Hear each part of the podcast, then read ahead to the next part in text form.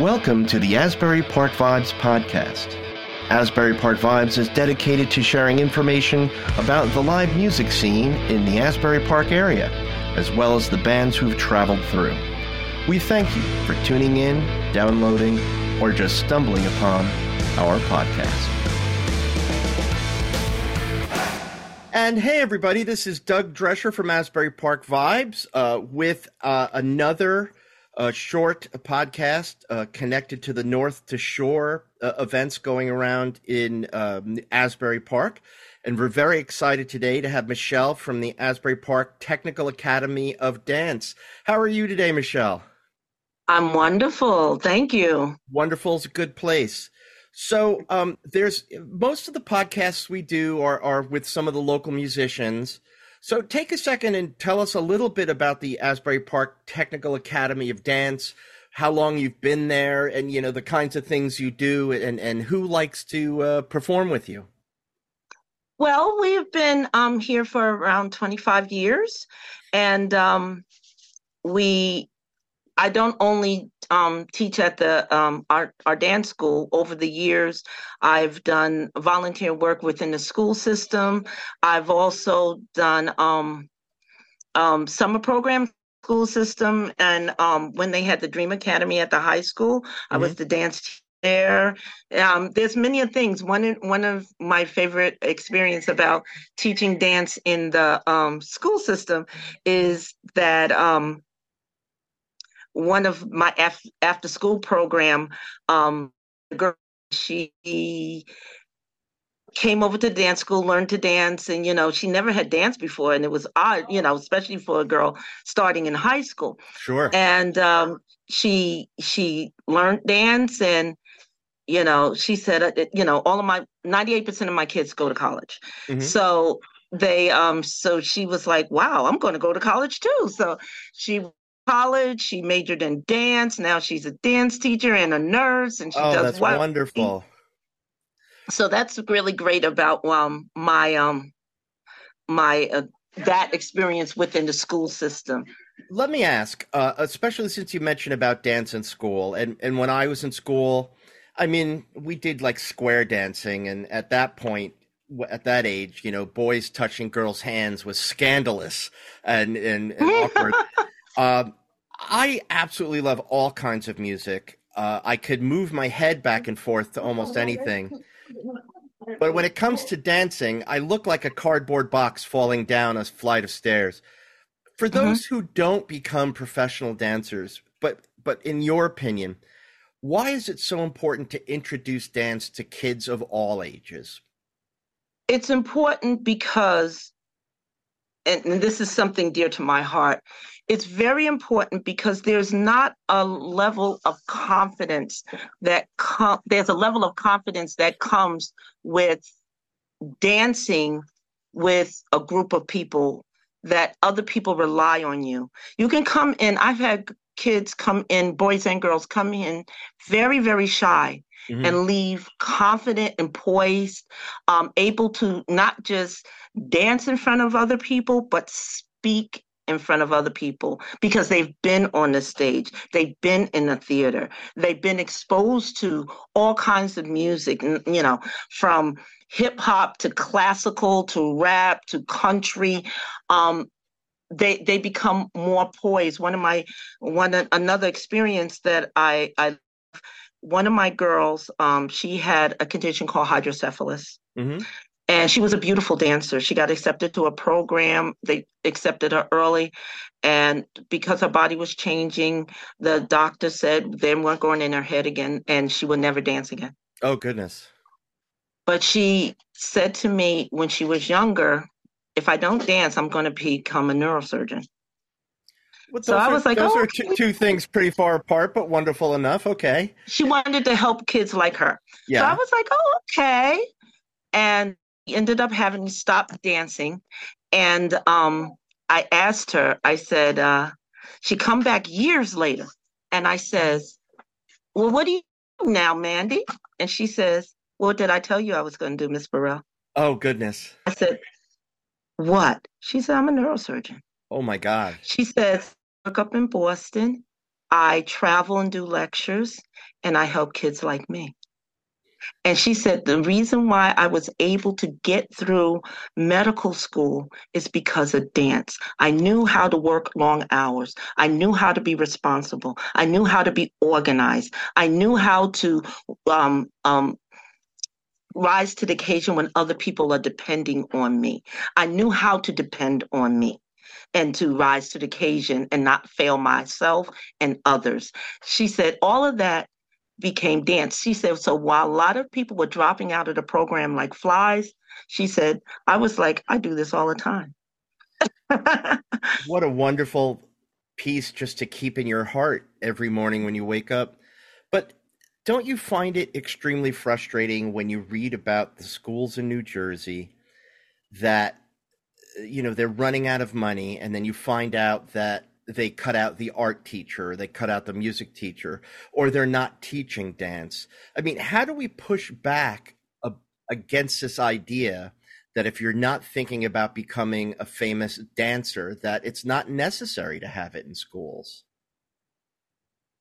I think it's on that level, it's ignorance.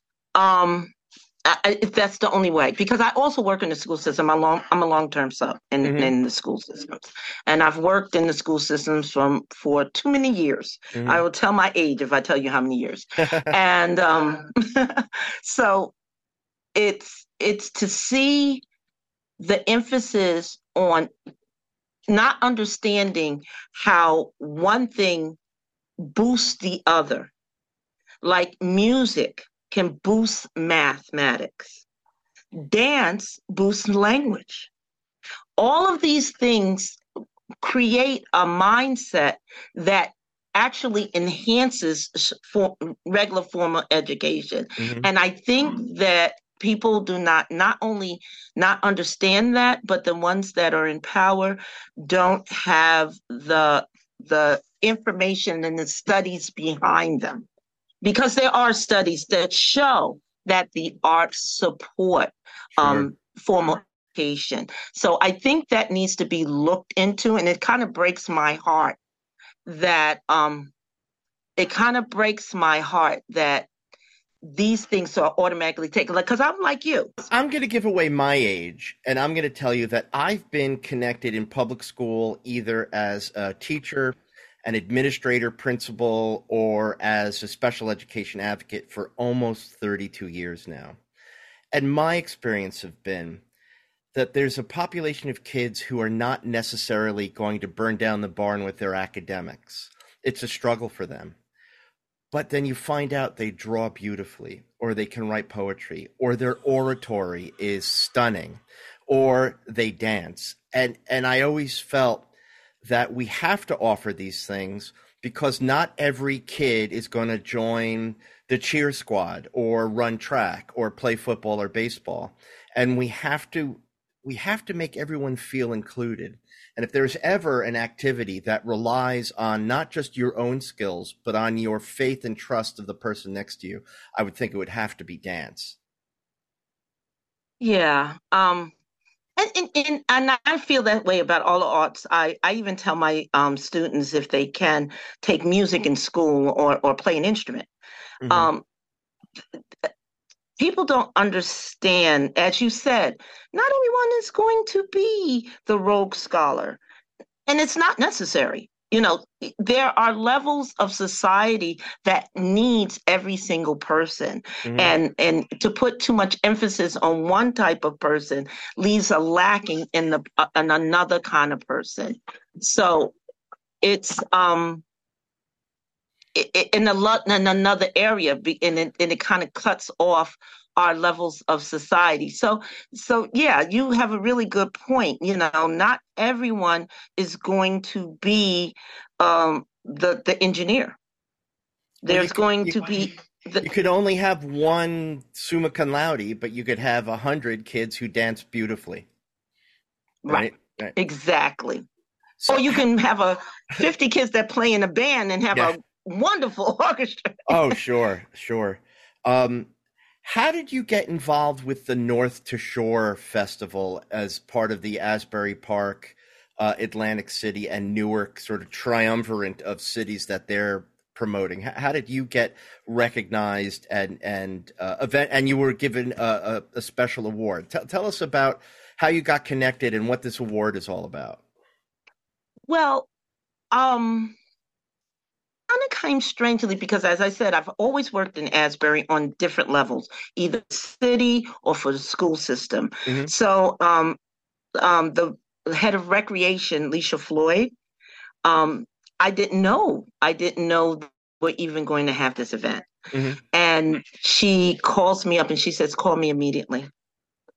And I call her back and I was like, You know, what's going on? She says, You have to do this because you have been here so long you are asbury mm-hmm. you know you we were we were in this building when we were the only business in this building mm-hmm. and we're in the old asbury park press building when there was nothing down here so she was like you have to be here because not only are you grounded in asbury and i was born in asbury by the way um, but you you have a connection and you worked with our children. So the, you know the foundation that makes asbury what it is today are our youth. So you know she she gave me the all the information and i became excited. I was like i didn't know this even exists. Sure. and i start looking into it and reading into it and i was like this is wonderful.